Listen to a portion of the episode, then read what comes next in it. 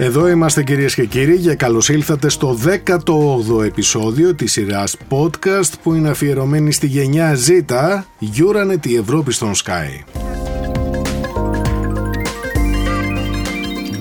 Και σήμερα Κατερίνα Πλατή θα ασχοληθούμε με ένα θέμα που μας αφορά και μας άμεσα καθότι θα μιλήσουμε για τους νέους και τα μέσα μαζικής ενημέρωσης.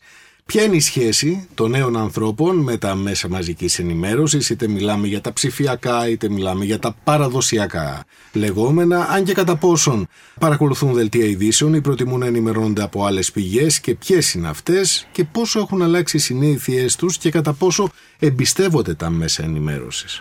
Γεια σου Νίκο Ανδρίζο, θέλω να σου πω ότι σε αυτή την ενότητα πρέπει να διευκρινίσουμε και κάτι ακόμα. Αν ή άλλοτε παντοδύναμη τέταρτη εξουσία, όπως συνηθίσαμε να λέμε τα μέσα μαζικής ενημέρωσης, έχει δώσει τη θέση της στα μέσα κοινωνικής δικτύωσης. Καθώς η γενιά Z έχει πολύ περισσότερα ερεθίσματα από ότι εμείς. Με το κινητό στο χέρι έχουν πρόσβαση σε ειδήσει από όλο τον κόσμο. Mm-hmm. Ερεθίσματα που εμείς, όταν ήμασταν στην ηλικία τους, δεν μπορούσαμε ούτε καν να τον διανοηθούμε. Σε καμία περίπτωση. Σε καμία περίπτωση, όπως επίσης τη δυνατότητα, και καλά κάνεις και το λες, τη δυνατότητα να αγοράσουν εντός εισαγωγικών την ενημέρωσή τους την ώρα που το θελουν on demand, και όχι να περιμένουν τον προγραμματισμό ενός σταθμού για το πότε θα προβάλλει ένα δελτίο ειδήσεων, καλή ώρα μια ραδιοφωνική εκπομπή ή ένα podcast, το οποίο όμως παίζει διαρκώς. Πάμε να τα συζητήσουμε όλα αυτά, γιατί έχουν μεγάλο ενδιαφέρον. Είναι η κυρία Τέσσα Δουλκέρη στην τηλεφωνική γραμμή, είναι καθηγήτρια επικοινωνίας του Αριστοτελείου Πανεπιστημίου Θεσσαλονίκης και πρόεδρος της Εταιρείας Επιστημόνων Επικοινωνίας και Δημοσιογραφία δημοσιογράφων. Γεια σας κυρία Δουλκέρη. Γεια σας και από μένα και σας ευχαριστώ για την ε, ευκαιρία που μου δίνετε να κουβεντιάσουμε τα θέματα. Χαρά μας.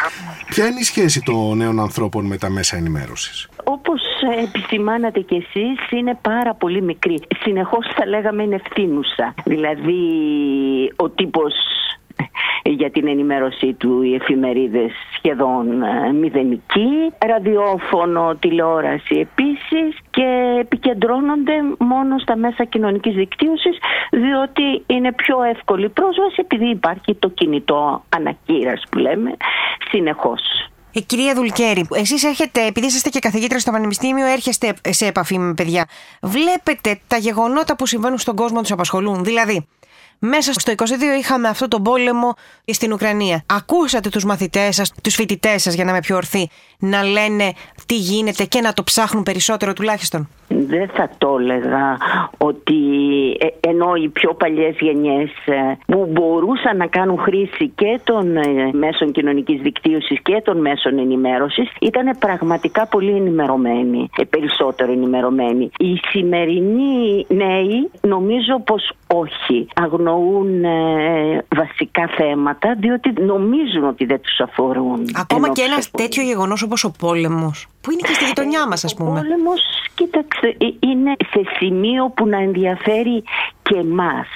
Δηλαδή προσωπική ζωή, προσωπικά ενδιαφέροντα, συμφέροντα κλπ. Αλλά όχι τόσο όπως τις παλιότερες γενιές και δεν εννοώ ναι. πριν 10 χρόνια και 20 και 30 ήταν πραγματικά το, ένα γεγονός το οποίο άγγιζε τις ψυχές και τα ενδιαφέρον. Τα παιδιά σιγά σιγά που ξενώνονται δυστυχώς. Δηλαδή η ενημέρωση ναι. ε, δεν είναι το δυνατό του σημείο θα ναι. λέγαμε πολύ απλά. Σε τι αποδίδεται αυτή τη συμπεριφορά η κυρία Δουλκέριο. Κοίταξε, είναι ο τρόπος ζωής, είναι ότι έχουν χαθεί οι αξίες, είναι ότι έχουμε άλλα ενδιαφέροντα, άλλα πρότυπα στην καθημερινότητα. Είναι πάρα πολύ σύνθετο, το οποίο δεν καταλάβαμε πώς έχει γίνει η εξέλιξη.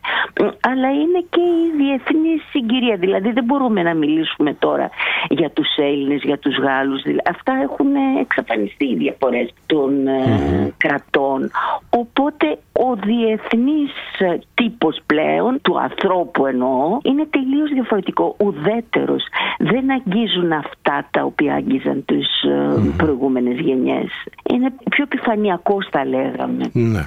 Και εκεί εγκυμονεί και ο κίνδυνος των ψεύτικων ειδήσεων, έτσι, διότι κάποιος ο οποίος δεν έχει το background που λέμε, δεν παρακολουθεί συστηματικά την εξέλιξη των γεγονότων μπορεί κάλλιστα να πέσει θύμα μιας φημολογίας που μπορεί να προκύψει στα μέσα κοινωνικής δικτύωσης ή σε αμφιβόλου έτσι, ποιότητας ιστοσελίδες. Ναι, ναι. Αυτό είναι πολύ βασικό θέμα που θίξατε. Ακριβώς τώρα η πληροφόρηση γίνεται πολύ εύκολα, δεν γίνεται η ανάλυση. Αυτά που λέγαμε πρώτα, τη διαφορά τηλεόρασης και τύπου που υπήρχε ως ένα βαθμό, τώρα με τα μέσα κοινωνικής δικτύωσης ε, έχει εξαφανιστεί θα λέγαμε. Ε, δίνουμε τους μεγάλους τίτλους, βλέπουμε το τίτλο και σταματάμε εκεί. Ε, σπανίως θα πάμε να δούμε και το περιεχόμενο, τη συνέχεια αυτού του μεγάλου τίτλου. Μένουμε στους μεγάλους τίτλους, αυτό που σας είπα, ούτε καν στην επιφάνεια, δηλαδή στα μεγάλα γράμματα των εφημερίδων και αυτό είναι το, το δυσάρεστο και σιγά σιγά αυτό γίνεται συνήθεια. Προχωρούμε έτσι. Πρέπει λίγο να το λάβουμε σοβαρά υπόψη και οι δημοσιογράφοι κυρίως νομίζω. Αυτό είναι αλήθεια που λέμε. Και τα μηνύματα. Ευχαριστούμε πολύ κυρία Δουλκέρη για την συνομιλία που είχαμε. Και εγώ σας ευχαριστώ. Καλή συνέχεια. Να είστε καλά.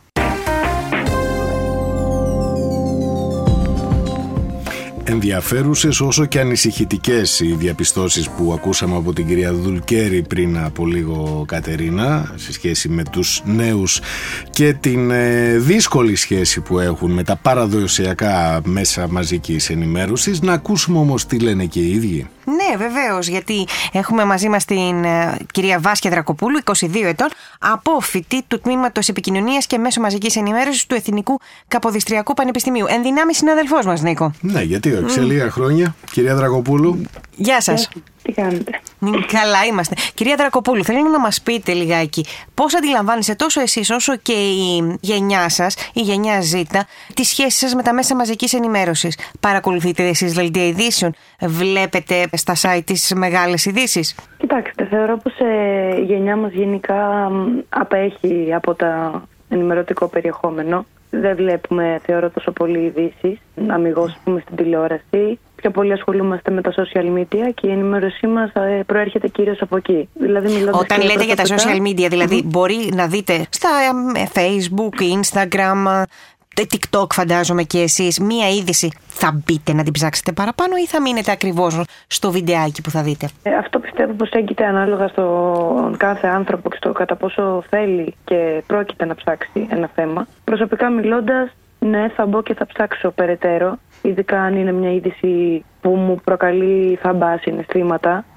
που δεν μπορώ να καταλάβω ούτε εγώ ίδια ας πούμε αν όντως ισχύει ή όχι. Πολλά, ειδικά στο TikTok αφού το αναφερατε βλέπουμε πολλά βιντεάκια που εν τέλει δεν προσφέρουν αληθινή γνώση. Είναι ουσιαστικά... Fake news. Ναι, fake news και υπάρχουν δυστυχώς πάρα πολλά τέτοια ειδικά στο TikTok που είναι και το πρώτο social media τις μέρες μας για τους νέους.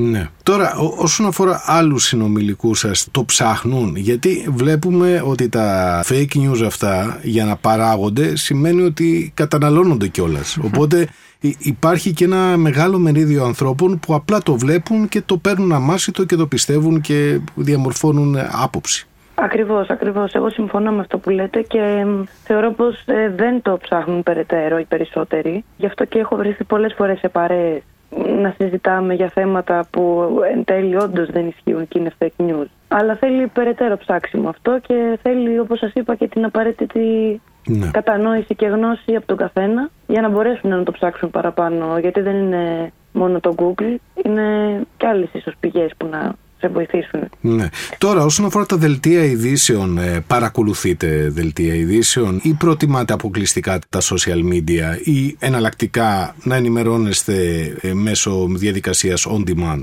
Αρχικά θέλω να αναφέρω ότι και στα δελτία ειδήσεων ε, αναπαράγονται πολλές φορές fake news και από εκεί και πέρα προσωπικά ενημερώνομαι από τα social media και mm θεωρώ πως και περισσότεροι της γενιάς μας. Δηλαδή έχουμε κάνει like σε κάποιες σελίδες ενημερωτικού περιεχομένου που ενδεχομένως να είναι και κανάλια ή εφημερίδες ή οτιδήποτε. Οπότε να παράγουν το περιεχόμενο που θα δουν και οι μεγαλύτεροι μας στην τηλεόραση, στο ραδιόφωνο.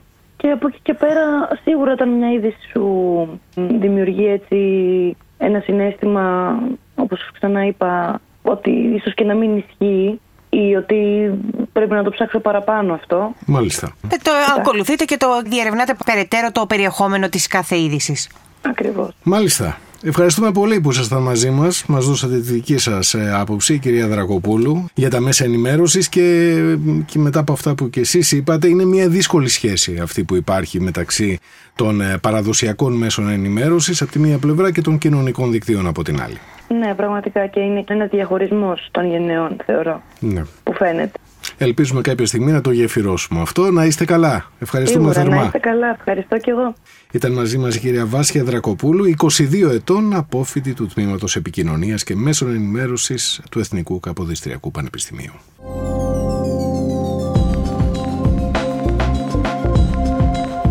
Πρέπει λοιπόν να πάρουμε τα μηνύματα εμείς ως επαγγελματίες της ενημέρωσης αλλά ταυτόχρονα και οι ίδιοι οι νέοι να δραστηριοποιηθούν παραπάνω έτσι ώστε να βάλουν και τα απαραίτητα φίλτρα σε αυτά που ακούνε και βλέπουν κυρίως στα κοινωνικά δίκτυα. Και πρέπει να ενημερώνονται Νίκο καθώς οι νέοι τώρα, η γενιά Z αύριο θα είναι οι πολίτες οι οποίοι θα βγουν στην αγορά εργασίας, θα ψηφίζουν και πρέπει να έχουν την ενημέρωση έτσι ώστε να επιλέγουν σωστά και να μην έχουμε φαινόμενα και του παρελθόντος όπως έχουμε δει με κακό κείμενο. Και κάπως έτσι φτάσαμε στο τέλος και του 18ου επεισοδίου της σειράς podcast η οποία είναι αφιερωμένη στη γενιά Z από το Euronet Ευρώπη στον Sky.